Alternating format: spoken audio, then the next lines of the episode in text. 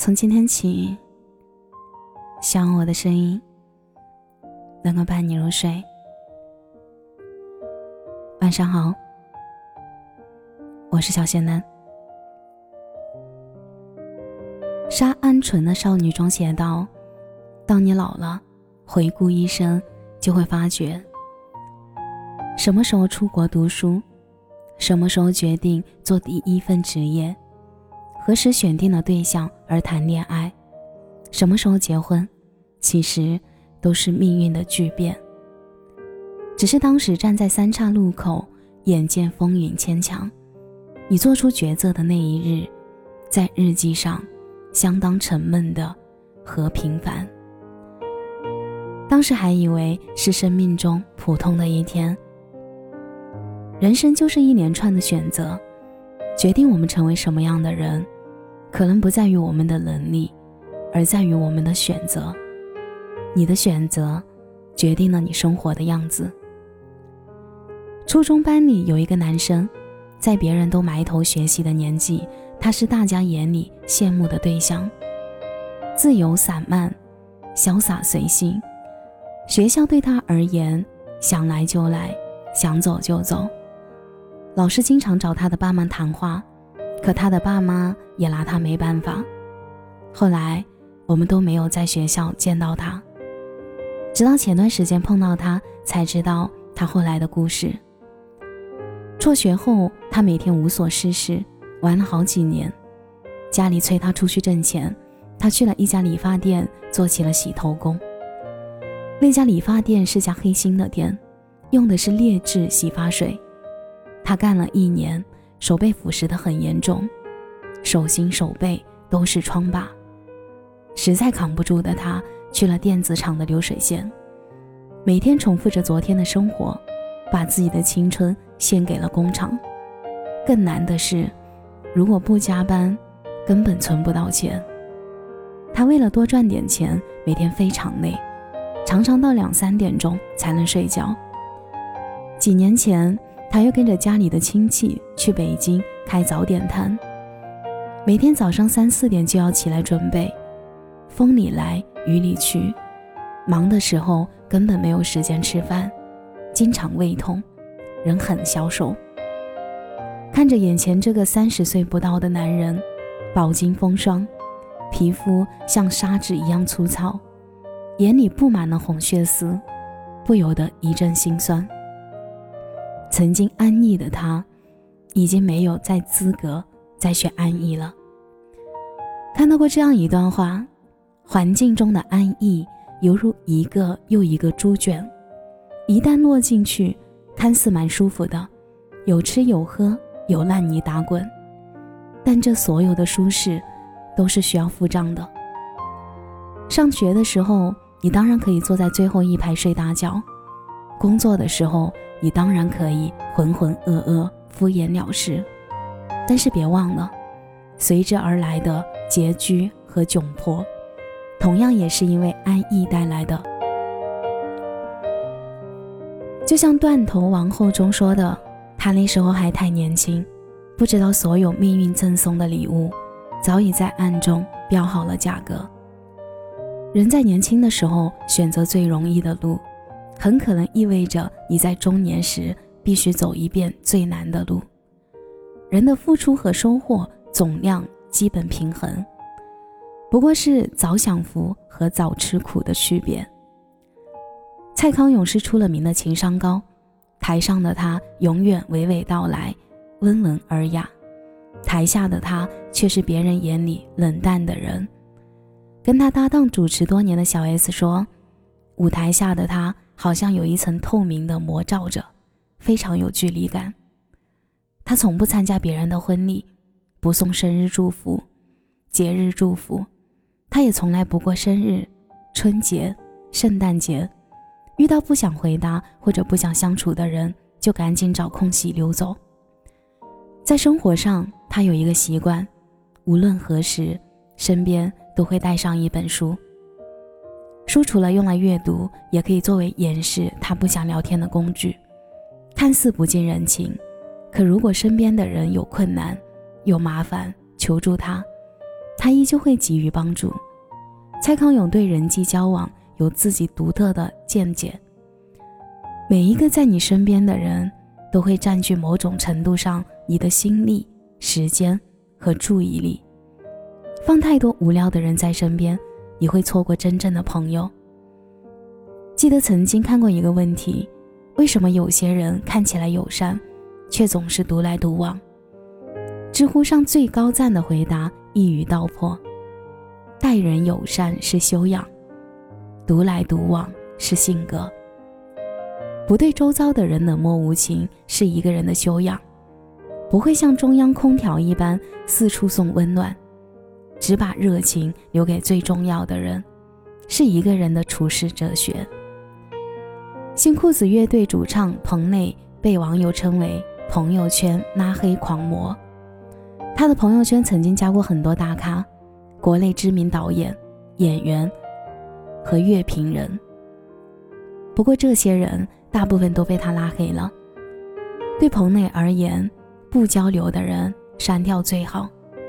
他不追求人脉，不吹捧，不讨好，灵魂自由，不做作。他说：“有了孩子后，我开始喜欢更平静的居家生活。”开始对植物感兴趣，不再需要和损友来往，不再浪费时间和感情在无聊的事情身上。随着年纪的增长，我们经历的越来越多，时间不够用，精力也有限。慢慢的，我们懂得了哪些人值得花时间去交往，哪些人注定只是泛泛之交。刺猬的优雅里说。我们都是孤独的刺猬，只有频率相同的人，才能看见彼此内心深处不为人知的优雅。不必要把太多人请进你的生命里，若他们走进不了你的内心，只会把你的生活搅得拥挤不堪。人际交往的轻松法则是：大刀阔斧地删去不必要的人，选择和自己频率相同的人结伴前行。时间和精力要留给重要的人。蔡康永说过这样一段话：女性总是扮演着太多的角色，母亲、妻子、员工等等，有这么多的角色要扮演，太拥挤了，拥挤到我们失去了自我。女性扮演着太多的角色，像走在平衡木上，稍有不慎就会被质疑。就像最近奇葩说上的一个辩题，该不该夸妈妈是超人？詹青云说，当一个女人成为妈妈，她的需求、她的偏好、她的恐惧、他的人生理想，就被大家忘记了。